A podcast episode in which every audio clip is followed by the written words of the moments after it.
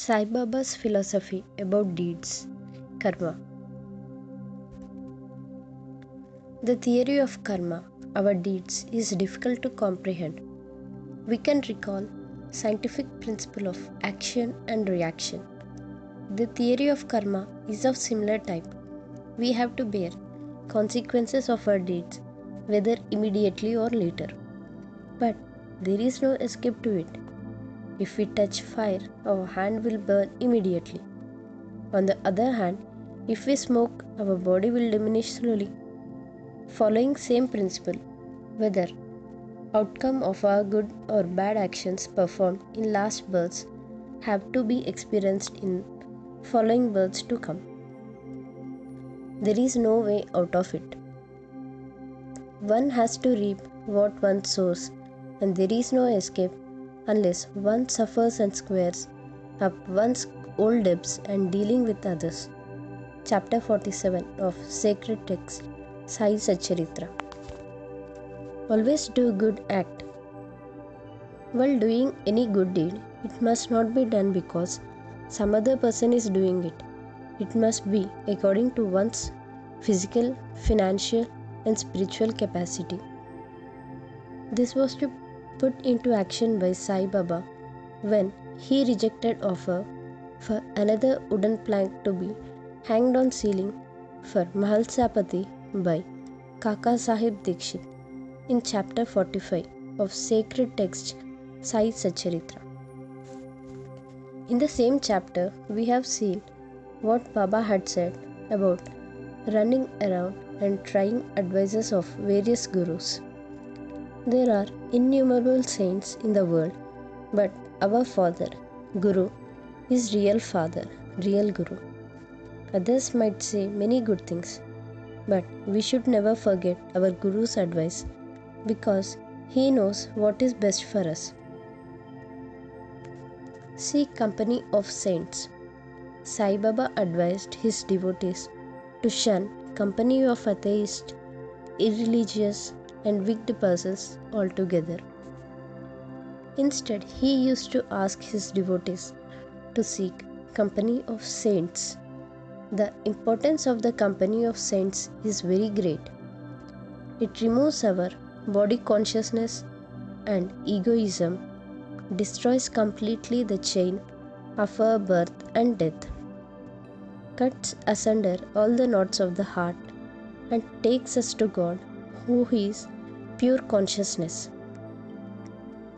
It certainly increases our non attachment to sense objects and makes us quite indifferent to pleasures and pains and leads us to spiritual path.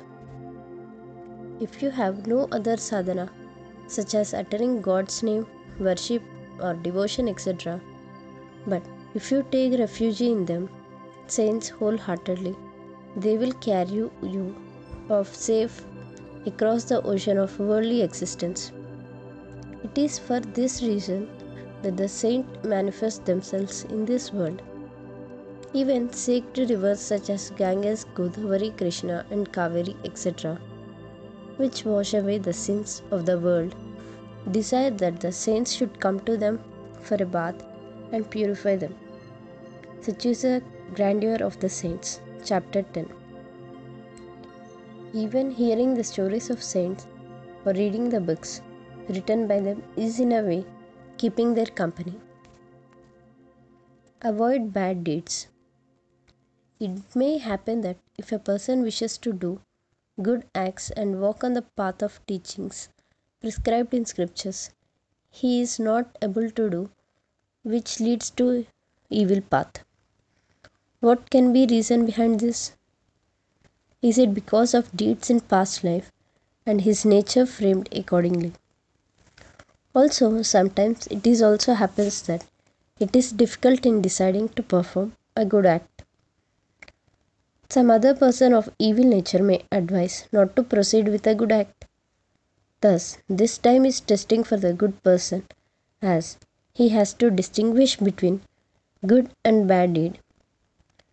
Being from his decision and taking action accordingly, he can eh, certainly reach his goal, avoiding evil advice. devotees were often helped by Sai Baba in their good determinations.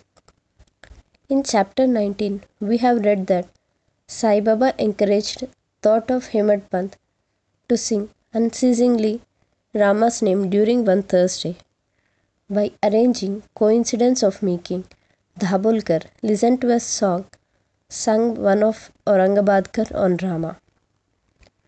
It was regret of Baba that very few devotees come to him for spiritual upliftment. He says in chapter 32 My Sirkar's treasury, spiritual wealth, is full. It is overflowing. I say, dig out and take away this wealth in cartloads.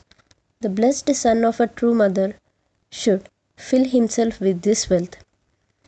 The skill of my fakir, the leela of my Bhagwan, the aptitude of my Sirkar is quite unique. What about me? Body. Earth will mix with earth. Breath with air. This time won't come again. Doership of deeds. This is very well explained by Sai Baba in chapter 50 by the following story. Once Sri Vasudevan Saraswati known as Sri Tembeswami encamped at Rajamahendri on the banks of Godavari. One, Mr. Pundalika Rao, pleader of Nanded, went to see him with some of his friends. While they were talking with him, the names of Shirdi and Sai Baba were casually mentioned. Hearing Baba's name, the Swami bowed with his hands and taking a coconut, gave it to Pandalika Rao and said to him, Offer this to my brother Sai with my pranam, pranam and request him not to forget me, but ever love me. After one month, Pandalika Rao and others left for Shirdi with the coconut. Unfortunately, the fruit broken that was entrusted to Pandalika Rao. Fearing and trembling, he came to Shirdi and saw Baba. Baba had already received a wireless message regarding the coconut from Tembeswami as himself asked Pandalika Rao first to give the things sent by his brother. He held fast Baba's feet, confessed his guilt and negligence, repented and asked for Baba's pardon. He offered to another fruit as a substitute, but Baba refused to accept it, saying that the worth of the coconut was by far many times more than an ordinary one and that it could not be replaced by another one. Baba also added, Now, you need not worry yourself anymore about the matter. It was on account of my wish that coconut was entrusted to you and ultimately broken on the way.